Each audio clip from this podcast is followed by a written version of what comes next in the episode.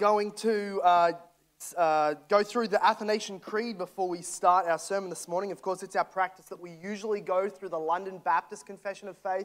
If you've got a U Butte uh, study Bible, I always recommend the Reformation Study Bible. The new editions have all of the creeds and the confessions in the back, so uh, that's just impressive. That's a plug. I'm not getting any money for that. Uh, but we are, we're going to do the Athanasian Creed. So, so we'll, we'll celebrate communion in just a little bit um, after the sermon, but we're going to uh, uh, just read over the Athanasian Creed. Now, this was, this was uh, named after, it wasn't actually written by, but it was named after Athanasius, who was a, uh, really the arch hero, uh, defender of the faith. a saying came out of the, uh, the big controversy and debate that happened, which was Athanasius contra mundum, which means Athanasius against the world, because there was at one point when the whole sort of Roman uh, European Empire was, uh, was Arian, really, which they, they were affirming. All of the bishops were affirming a heresy, and it seemed like he was just about the only one who was actually affirming a biblical doctrine of the Trinity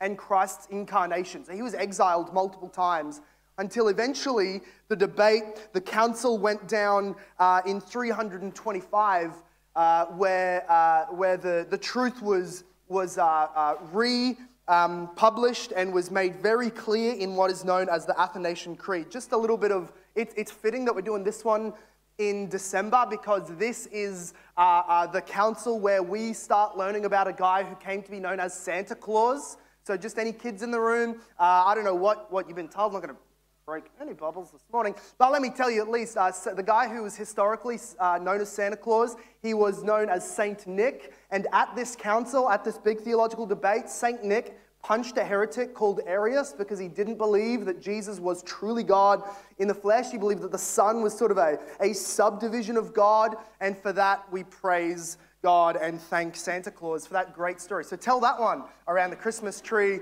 instead of the fables, hey? Let me read for you the Athanasian Creed, and it will be uh, up behind us so that you can follow along in your own head. Whoever desires to be saved should, above all, hold to the universal faith. The, the early church, let me just say, was big on, on the, the whole church believing the right truth. That if you found yourself outside of the orthodox, uh, uh, uh, well held historical position, you're in trouble. Okay? So they said this is what the universal, or another version might have Catholic. Catholic just means universal. Everyone believes this. The universal Christian faith. Anyone who does not keep it whole and unbroken will doubtless perish eternally. And now this is the universal faith that we worship one God in Trinity and the Trinity in unity, neither blending their persons nor dividing their essence. For the person of the Father is a distinct person, the person of the Son is another, and that of the Holy Spirit still another. But the divinity of the Father, Son, and Holy Spirit is one. Their glory equal, their majesty co eternal. Whatever quality the Father has, the Son has, and the Holy Spirit has. The Father is uncreated, the Son is uncreated, the Holy Spirit is uncreated. The Father is immeasurable, the Son is immeasurable, the Holy Spirit is immeasurable. The Father is eternal, the Son is eternal, the Holy Spirit is eternal. And yet they are not three eternal beings, but are one eternal being. So, so far, he's been showing that uh, they've been stating that the nature of God is one essence. This is the ontology. The what of God is one, the who of God is three. Yet there are not three eternal beings, but there is one eternal being. And so, too, there are not three uncreated or immeasurable beings, but there, are, there is one uncreated and immeasurable being. Similarly, the Father is almighty, the Son is almighty, the Holy Spirit is almighty. Yet they're not three almighty beings, but one almighty being.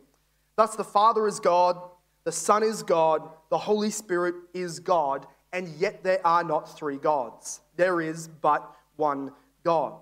Thus, the Father is Lord, the Son is Lord, the Holy Spirit is Lord, yet there are not three Lords, there is but one Lord. It moves then from the Trinity and, and all of those languages that we just, when it sounds a bit meticulous, why they're going at so many angles, all of those things were debated in the day. They're making so clear the historical position, and then they move to the incarnation of Jesus. When that Trinity sent the Son to, uh, the Father sent the Son, the second member of the Trinity, to become flesh, Just as Christian truth compels us to confess each person individually as both God and Lord, so universal religion forbids us to say that there are three gods or lords. The Father was not made nor created, nor begotten from anyone. The Son was neither made nor created, but he was begotten by the Father alone. The Holy Spirit was neither made nor created nor begotten, but he does proceed from the Father and the Son.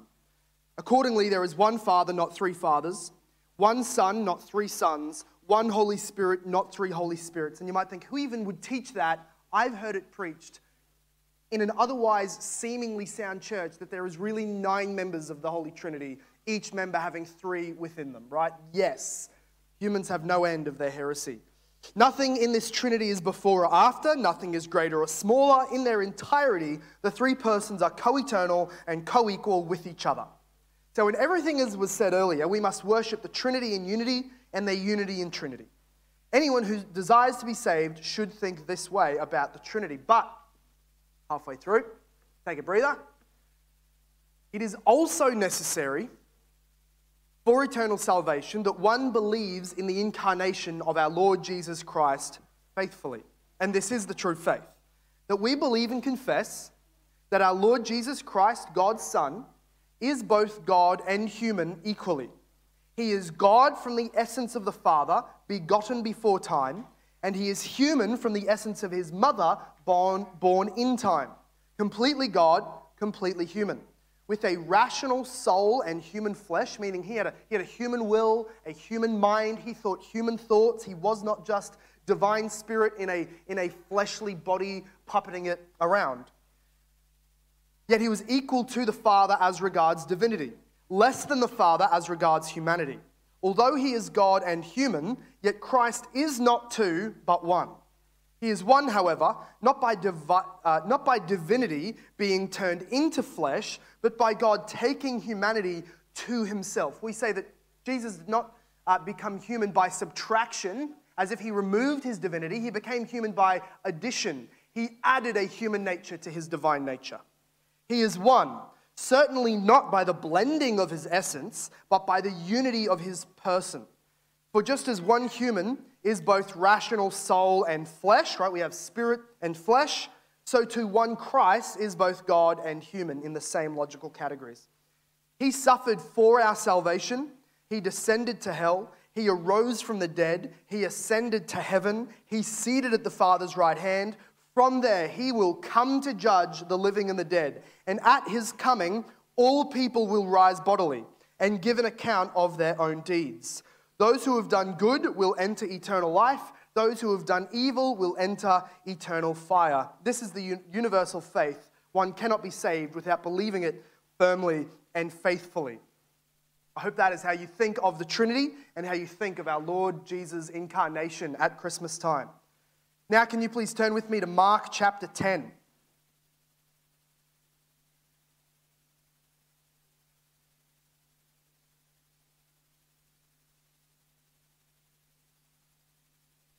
We say it every week so that uh, no visitor misses out on the reality and our practice here.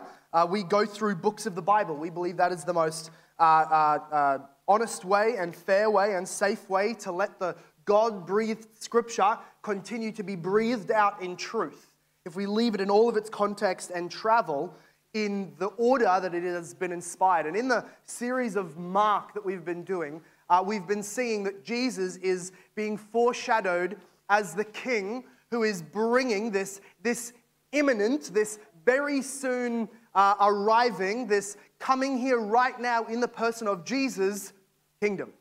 Jesus is bringing the kingdom. He's preaching the gospel of the kingdom. He has uh, been doing acts and sermons and deeds and miracles and challenging the authorities of the day to show that he is the authority.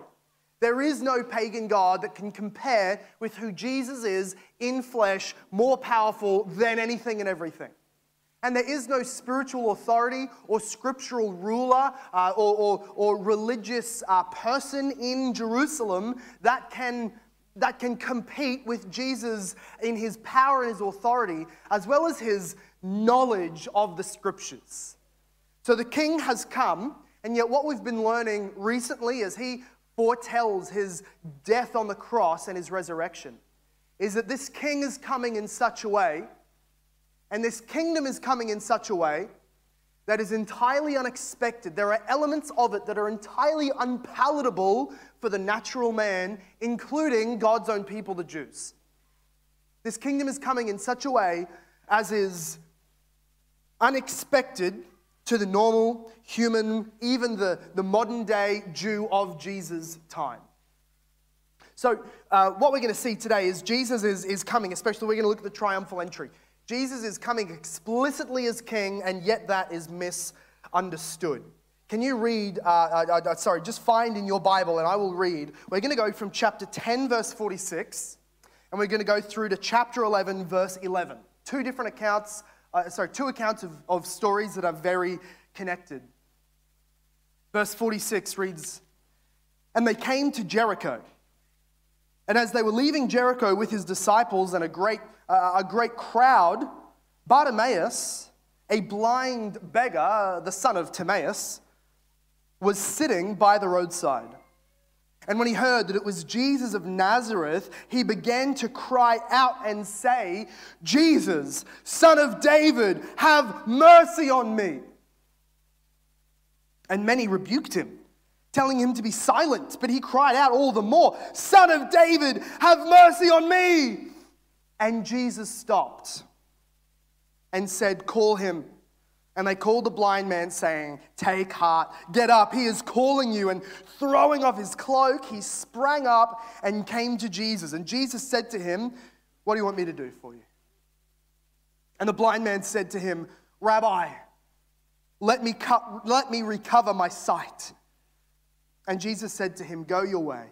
Your faith has made you well. And immediately he recovered his sight and followed him on the way. And when they drew near to Jerusalem, to Bethphage and Bethany, at the Mount of Olives, Jesus sent two of his disciples and said to them, Go into the village ahead of you. Go into the village, and immediately as you enter it, you'll find a colt, all right, a little donkey on which no one has ever sat. Untie it and bring it to me. And if anyone says to you, What are you doing? Why are you doing this? say, The Lord has need of it, and will send it back here immediately. And they went away, and they found a colt tied at a door outside in the street, and they untied it.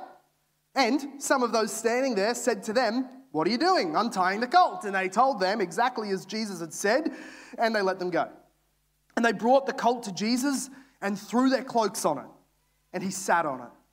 And many spread their cloaks on the road, and others spread leafy branches that they had cut from the fields. And those who went before and those who followed were shouting, Hosanna! Blessed is he who comes in the name of the Lord. Blessed is the coming kingdom of our father David. Hosanna in the highest. And he entered Jerusalem and went into the temple. And when he had looked around at everything, as it was already late, he went out to Bethany with the 12. May God bless the reading of his own inerrant, inspired, precious word among us this morning.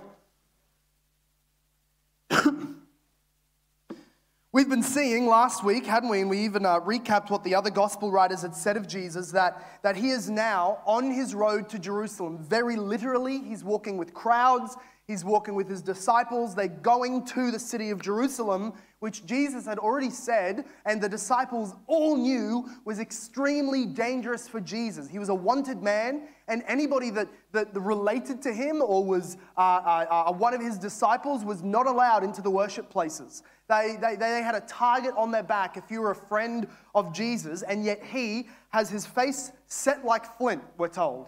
Set like stone. He was not changing, he was not turning. Nothing would delay him. No religious authority, no human threats, no Roman crucifixion. Nothing would stop him from going to do what God had sent him to do.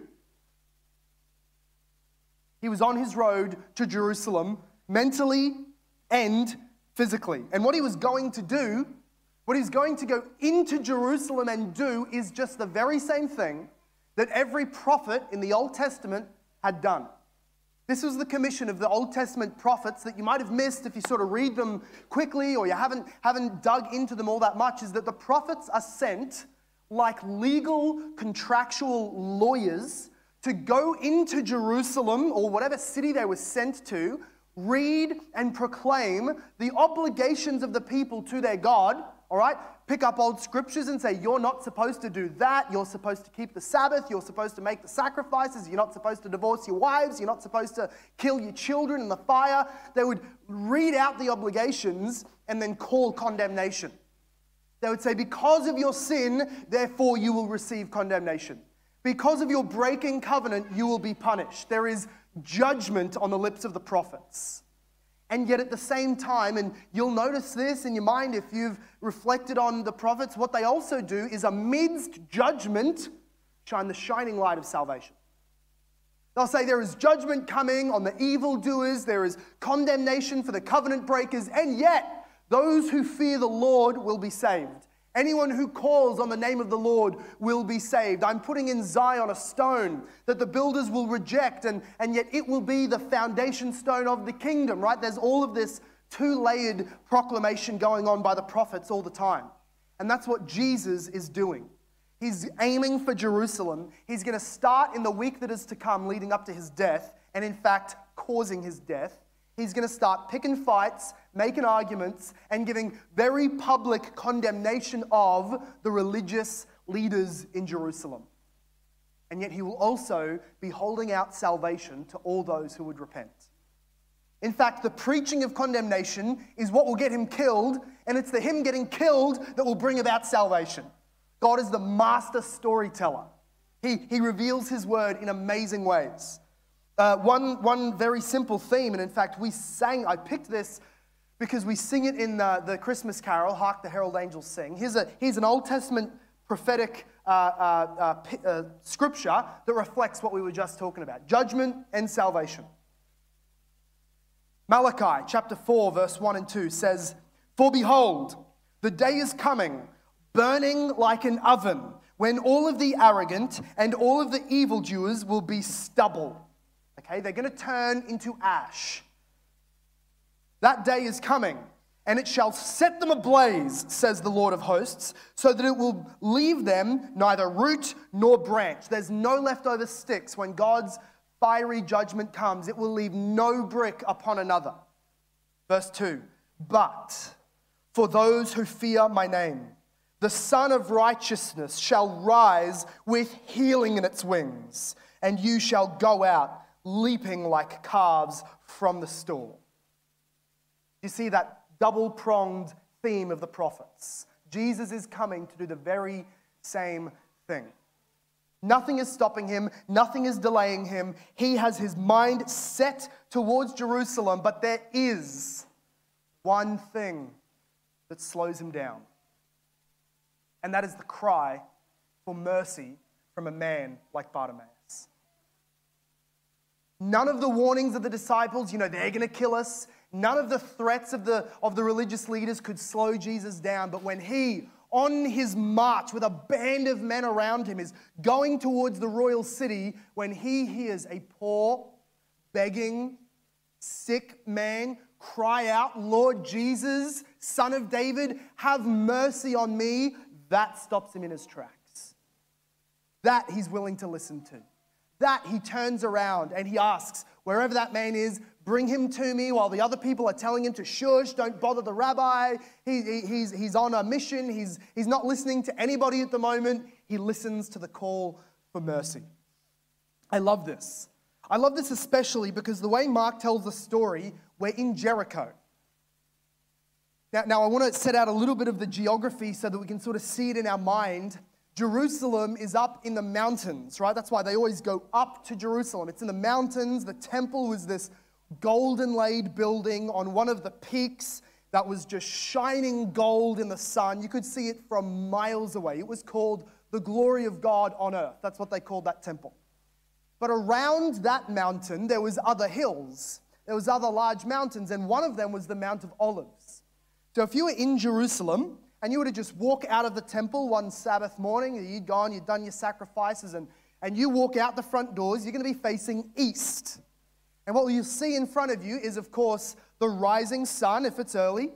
You'll see uh, a couple of mountains down to the south, and you'll see Mount Olives, which is one of the higher ones, up to your left, right? Just a little bit northwest of Jerusalem. And behind Mount Olives, behind on the downside, is Bethany and Bethphage, two little towns, and a little bit further is Jericho.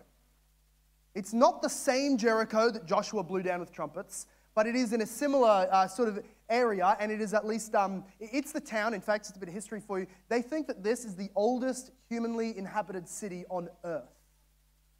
That's what historians say.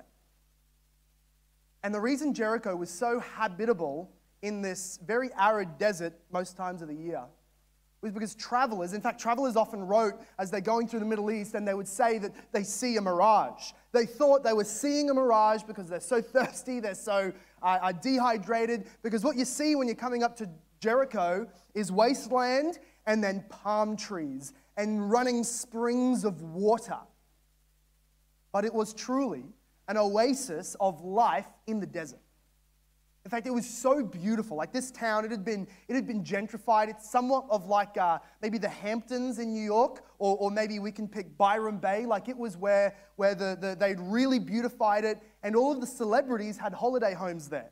The, the royalty in Jerusalem had winter palaces in Jericho because it was so lovely, so beautiful, so gorgeous. In fact, uh, one of the, the, the, Romans in an earlier generation, Mark Antony, he had dedicated it to his love, who was a queen in Africa. Beautiful story, beautiful city, oasis in the desert. Now, I think that that is intentionally put there by Mark. We're told where this is happening because the story of Bartimaeus and his calling for mercy, his fearing the Lord, and his salvation and healing is like an oasis of spiritual life in the desert. It's this oasis of blessing in the middle of Jesus' ministry period, which is all cursing. It's this oasis of faith where there is rejection everywhere else. There's this oasis of blessing and salvation where the judge Jesus is coming and bringing judgment to the nation. I love that Jesus does this in Jericho. I love that Mark wrote it down like this, and I love what he calls out towards Jesus. I love what Bartimaeus says. He says, Have mercy on me. If we can think back to Malachi from just before, those who fear his name, the sun shall rise with judgment in, sorry, with healing in its wings. Opposite. The sun of righteousness shall rise with healing in its wings, and you shall go out leaping like calves from the stall. Where here is one sitting on the roadside while the crowds are going past, a great time to beg, and he cries out to Jesus for mercy. And the Son of Righteousness comes to him and heals him, and that man starts running around worshiping Jesus with the crowds, Luke's gospel tells us.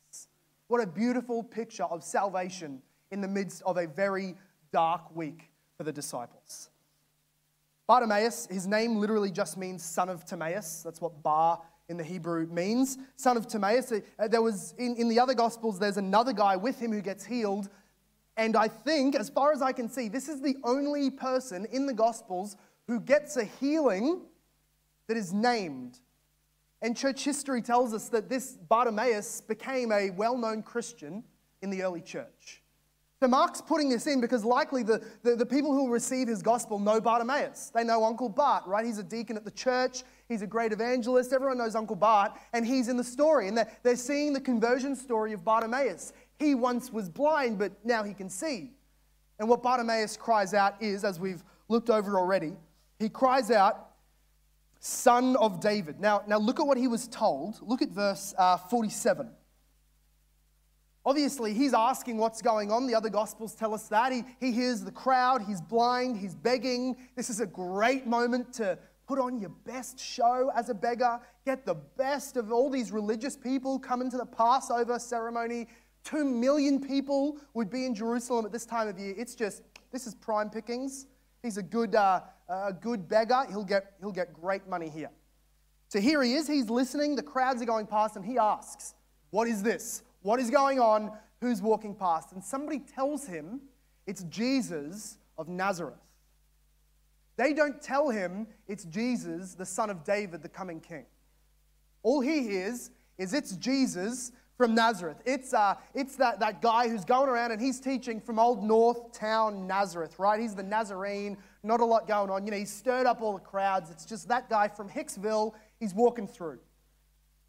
But what all of those people could read in their scrolls with their perfectly seeing eyeballs, they had entirely missed, and the blind man got it. He had a spirit given faith to understand who this Jesus was. There's a theme that goes throughout the Gospels, especially John, where Jesus tells the, the religious leaders, those who claim to have the most spiritual sight available, he tells them they're blind, and the people they consider blind, the Gentiles, the, the, the cursed, the, the sick people, the, the hoi polloi, all of those people who can't read as well as you guys, they have sight. Because true spiritual sight is tested by whether or not you believe in Jesus. They didn't, the others did.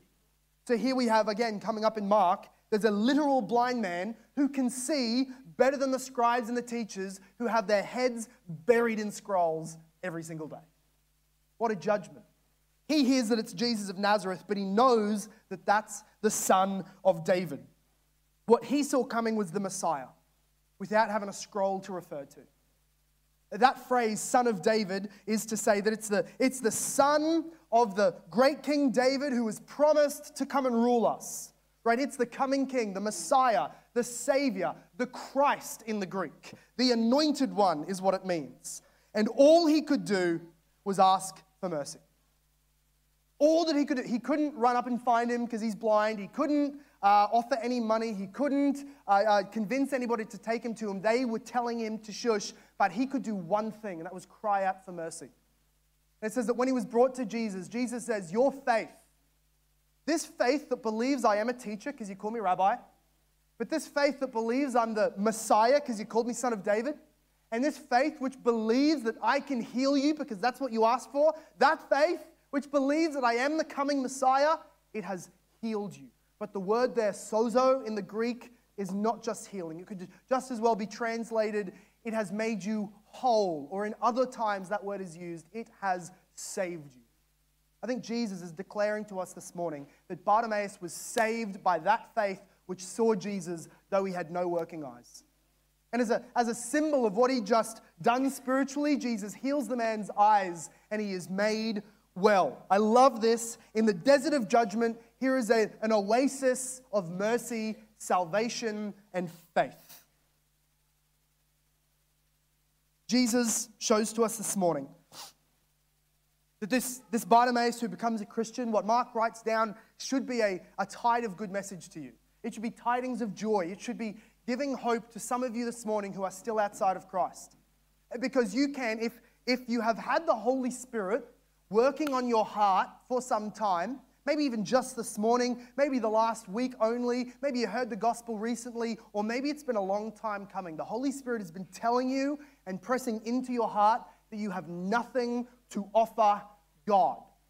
That if He was today to mark your, your sins, count all of your iniquities, and pour out judgment, you would be hopeless.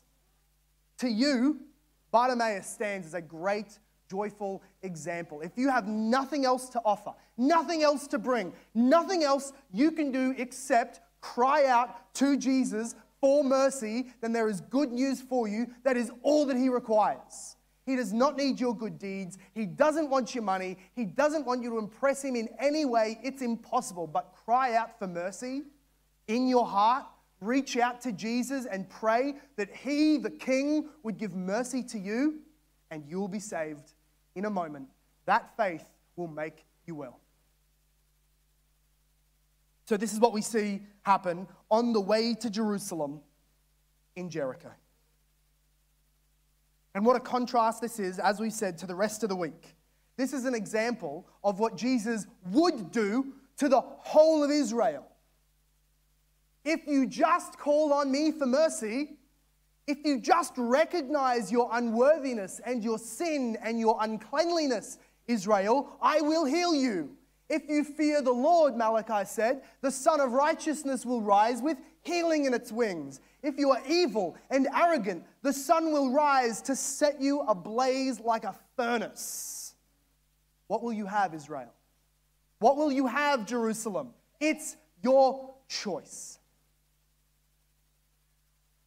And so we see the next unexpected thing, where we see the, the, unexpected part is that Jesus would stop, and if this great king would do anything, surely it's stopping to add to his pomp or something, but he just stops to heal a, a, a man who is suffering. That's unexpected. What next is unexpected is, is the appearance of the kingdom. And I'm not going to go through all of the, the details of the story, basically from verse 1 to 6 or so in chapter 11. It's pretty simple. He sends his guys, they get the donkey, they bring it back to him, and whatnot. But what we need to see is, is the arrival campaign of the king. I don't think many of you were here last September or so when we started the Gospel of Mark, but the first sermon that we preached uh, collectively, we all preached it together, uh, we were saying that this is the immediate, explosive arrival of the king. Mark didn't give background story, he didn't give prophecies. He, he starts with this is the gospel of the Lord Jesus Christ as it was told by Isaiah. And then the whole of the book just starts, it's right out of the gate, full paced. Jesus is preaching, teaching, casting out demons. The king has come, it's eruptuous, and now, right, he's gone through the town, he's collected his merry men, he's got his army together of the 12 disciples, and now he's lined up Jerusalem like David did, and he's going to march into that royal city for conquest, to receive the throne that was promised him. He's going to take the throne back, which is rightfully his. And yet, it's not going to look like how it sounds. So look at what happens. There's, there's a few things that, that the crowd absolutely gets right, and there's some things that they absolutely miss and get wrong. Look at verse 9. verse 9 tells us that uh, uh, those who went before and those who followed were shouting. So what we see is basically two crowds. Uh, uh, uh, there was the one that had sort of followed him up from Jericho, where he had healed Bartimaeus and where he, he had actually also met um, uh, Zacchaeus up in the tree. That's the same day where that happens. Uh, Jesus is coming with his own crowd, but when word gets to Jerusalem that he's coming, another crowd comes down the hill up Mount Olives to meet with him because, not in this gospel, but definitely in the same week, Lazarus has just been raised from the dead. Now, you need, this has to weigh into our thinking of the scene because the city is a buzz with the reality that some guy is now alive who was dead for four days, and it was Jesus. That's it for them. That is the last sign they need that this guy is the Messiah. And at the same time, the religious leaders are infuriated. They are enraged. They are burning to boiling, and they are planning to murder Lazarus again, get him back in the grave. That'll kill the story, and kill Jesus. That's how angry they are at the moment, how, how infuriated they are, and yet the crowds, right? Up to 2 million people in the city at this time, they are excited. So a huge crowd comes down, another crowd is coming with Jesus. And they start uh, hacking off at Jericho and, and at Bethany. What they have is the palm fields because it's such a beautiful oasis of a, of a town. So they start hacking those, those branches off and they put their nice, expensive coats, right? Not, not exactly tux weather this morning, bar Keith, of course, but, but everybody else is uh, sort of short sleeves and whatnot this morning. But in, but in this time, at winter, in Jericho, they are throwing down their nice suede coats, their nice Gucci jackets. They don't care about them. They're throwing them on the ground. These cloaks were like the, they were the prized uh, uh, fashion item of the, of the Jews of the day. They throw it on the ground as if to make a red carpet for the, to, for the two or three kilometers down the hill and up the hill into Jerusalem. They honor Jesus. And he sits on this colt, which is, uh, which is uh, uh, uh it's painted for us to show us royal themes. Kings rode animals that had never been ridden before. The king's animal was dedicated to him, and so we see that he gets a donkey that has never been ridden before. It's a royal donkey. It's going to carry him into town. And you start seeing what they, what they begin shouting and what they start singing is, you'll, you'll see this in uh, verse uh, 9. Those who went before and those who followed were shouting, Hosanna! Blessed is he who comes in the name of our Lord. Blessed is the coming kingdom of our father David. Hosanna in the highest. What they recognized was that this riding on this donkey, this man is the king that has been promised to rebuild and restore and then rule over the glory of the kingdom of David. That which was lost through sin, that which was taken away through exile, the Messiah, the son of David, is going to come, restore, rebuild, rule over, and bring the glories of the nations into Jerusalem. That's what they believe. That's what they're seeing. That's what they're, they're saying. They're actually quoting Psalm 118, which is what we, we read this morning for our call to worship. Verse 25 and 26 says exactly what they're praying Save us, we pray. That, that is what the word Hosanna means. Save us, O Lord. Save us, we pray, O Lord. O Lord, we pray, give us success. Blessed is he who comes in the name of the Lord. We bless you from the house of the Lord. They got it. They were getting right that this is the coming king. They also say, uh, uh, Hosanna in the highest. This is, this is praise to God as well as a prayer to God. Give us the victory, give us the kingdom, and praise you for doing so. Save us and praise you, God. They, they, they had seen here, as they say, the coming kingdom of our father David. They were, they were looking back to the Davidic covenant, the promise that God had made to David that he would restore and rebuild and give to them a king that would literally never die. He would never sin his way out of the, out of the throne, and the nation would never be defeated and never destroyed again. That, that's a coming kingdom. That's a coming king. They believed it to be Jesus. They were reflecting on 2 Samuel chapter 7, where we see this promise between God and David. He says, And your house and your kingdom shall be made sure forever before me. Your throne shall be established forever. There was a distant coming son to rule and restore the kingdom to all of its glory. So we could, we could sort of take a, the Joy to the World um, Christmas carol this morning. We could, we could sort of turn it a little bit around and make it, make it the, the song that the Israelites would have been singing. Like they, they sung these songs like we sing at Christmas. They, they would have sung, Joy to Israel, the Lord is come. Let Jerusalem receive her king. Let every heart prepare him room, and heaven and nature sing. Right? That's, that's, that's the, the big Christmas parade. That's the atmosphere you have to imagine on this beautiful day in the mountains of Jerusalem. Jesus is riding that donkey to the praises of every. What I love is Mark doesn't say it, but Matthew and Luke do. Matthew says that, uh, um, uh, do I get it the right way around? Matthew says that, yeah, the, the scribes and the Pharisees tell Jesus, they, they sort of dob on all the little kids to Jesus and they say, Hey, Jesus, the kids are singing to you like you're the Messiah. The kids are singing to you like you're divine. Aren't you going to stop them? And then uh, Luke's gospel tells us that the disciples are singing that, and they dob on the disciples and say, Aren't you going to stop your disciples from singing this blasphemous song? And I love what Jesus does. The response should have been pretty, uh, pretty predictable. Imagine, if you will, rugby grand final. Uh, uh, Wallabies smashing the All Blacks, right? And, and, and you have a security member who's called, Can you go down, please? Uh, the coach of the, the All Blacks tells the security member, Can you please go over to that rowdy bunch of, of uh, yellow painted Wallaby fans and can you tell them that with all of their chanting and their cheering, they're hurting the feelings of my front row?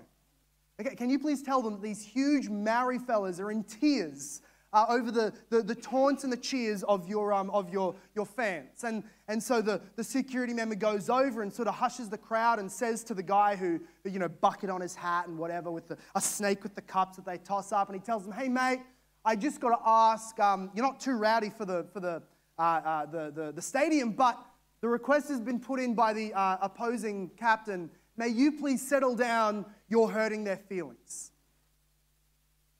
What would happen? You know exactly what would happen. And it is exactly what Jesus does. He would just turn around to the guys and go, Do you hear that, fellas? We're hurting their feelings. What do you say we do? And they would sing all the louder. And that's what Jesus does. He just whoops up the crowd.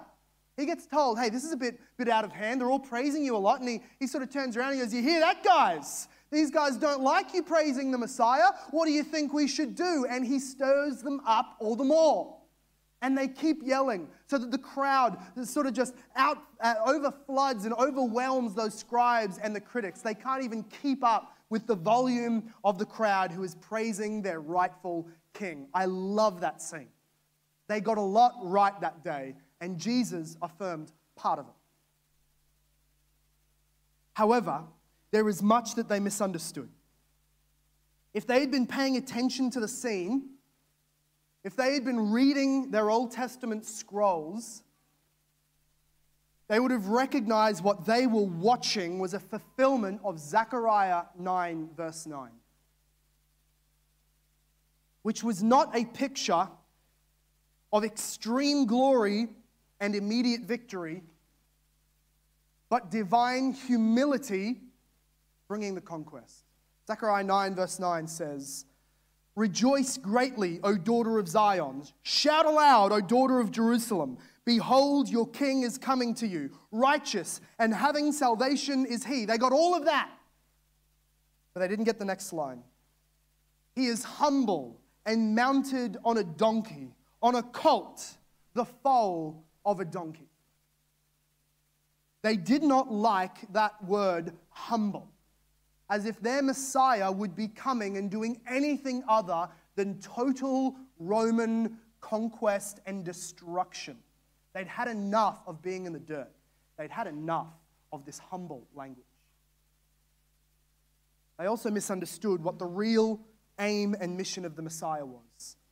Because in Zechariah 13, verse 1, it says, On the day, sorry, on that day, there shall be a fountain opened for the house of David and for the inhabitants of Jerusalem to cleanse them from sin and uncleanliness. That fountain would pour forth from the blood of Jesus. But what it had as its first assumption is that this whole city is filthy, impure, and unclean. It is a city of sin. Therefore, Jesus will come and pour forth his blood to cleanse. But what would those Jews not have accepted, did not accept, and therefore killed Jesus for suggesting is that they were unclean and needing cleansing. They would not receive that. That their king would be humble and die, number one, they would not receive. But even more offensive is that they were unclean, that they needed cleansing. It's the Romans who were unclean. They are the ones who needed judging. They were too blind, unlike Bartimaeus. They were too blind to see that they were being judged. They were not the judges. They were being condemned. They were not the righteous. They thought that Jesus would come to conquer the Romans because there's nothing left to fix with us Jews.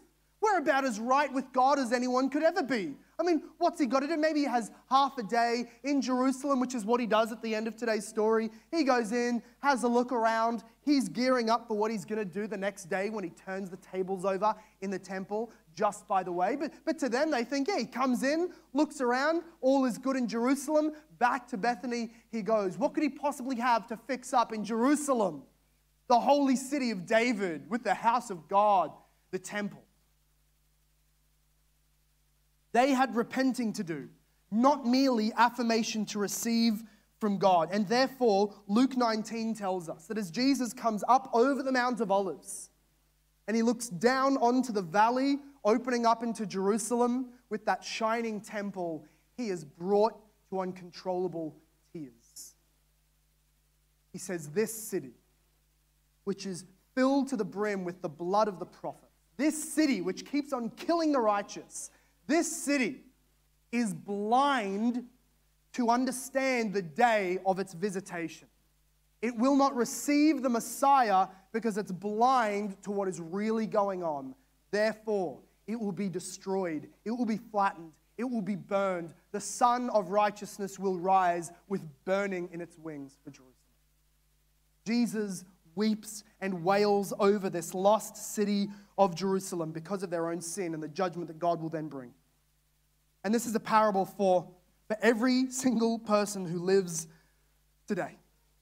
Everyone wants to believe that God is on their side, bringing salvation and eternal life and affirmation. Right? Everybody wants to believe that if God just sort of came down, if, if He's a good God, of course, if He really is as good as He says, and He's as loving as He is, and kind and righteous as He says, I can't wait for Him to make everything right in the world.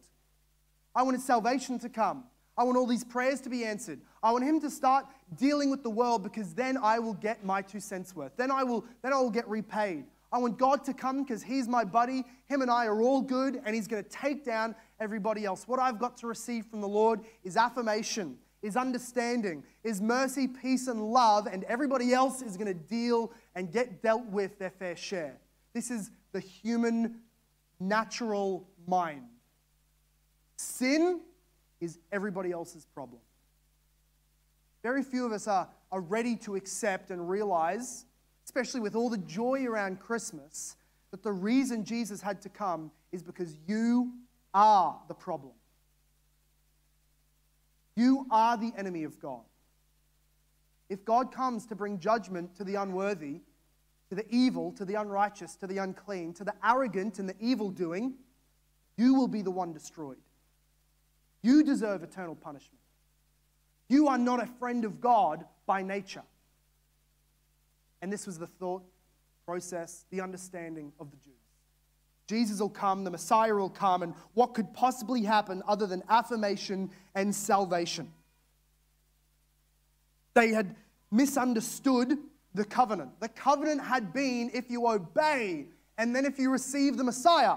So if you're righteous, and then when the Messiah comes, you believe all of his teaching and you accept whatever he tells you to do. If you do that, you'll receive the blessing. And they failed at every point. They broke every law, they killed every prophet, and then they killed Jesus, the Son of God, when he came. But this is us. This is the human problem. Are you this morning, as you're, as you're sitting here and you hear this story, are you the same? Are you in the same boat as these Jews who are assuming that God's blessed kingdom will be all good for you because you and He are good friends? You have really nothing between you and God that would mean that you would be condemned. If God is good, surely you'll be first in line to heaven.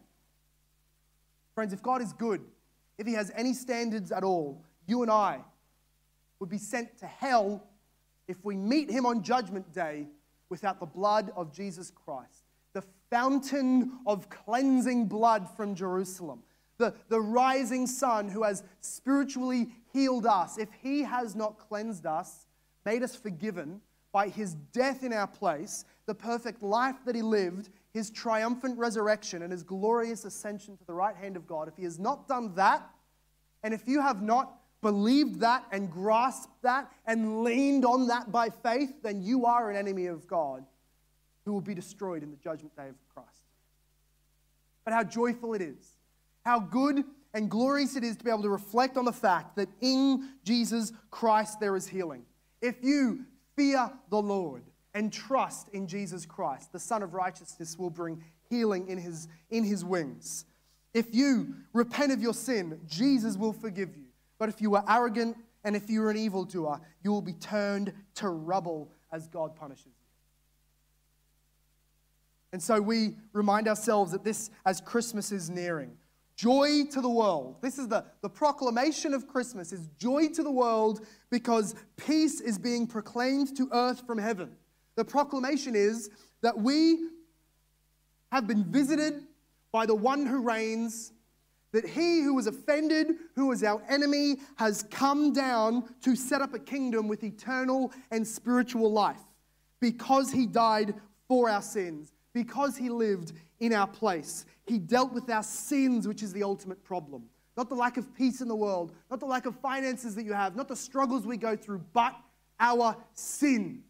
He dealt with it all on the cross. And therefore, you can repent of sin, receive the King, and be made a child of God. Let's pray. Let's pray. Father God, we rejoice at what is given to us to remember at Christmas that the, the God who made us has come into his creation. The God who we have sinned against infinitely and every moment of our lives has come to take upon himself our sin, take upon himself the punishment we deserve. That the eternal Son, a true God, has become a true man so that he could be our king, be our representative, and be our example. Father God, I pray that with all of the joy of Christmas, we would remember that the peace that is proclaimed, the joy that comes to the world, the praise that is sung, is that you have re- re- uh, saved us from our sin. The good news has buried in it so much bad news that those who do not repent will perish, that we are condemned because of our sin. But Lord, let us remember this two pronged salvation. We are condemned by our sin. We are justified, freed, saved, and healed by the Lord Jesus Christ, the Son of David, the King of the world, your own Son. I pray, Lord, that you would give salvation, that you would fill the believing hearts with rejoicing, or that you would continue to bless us as we fear you and we believe in the name of your only Son, the Lord Jesus Christ. And everybody said,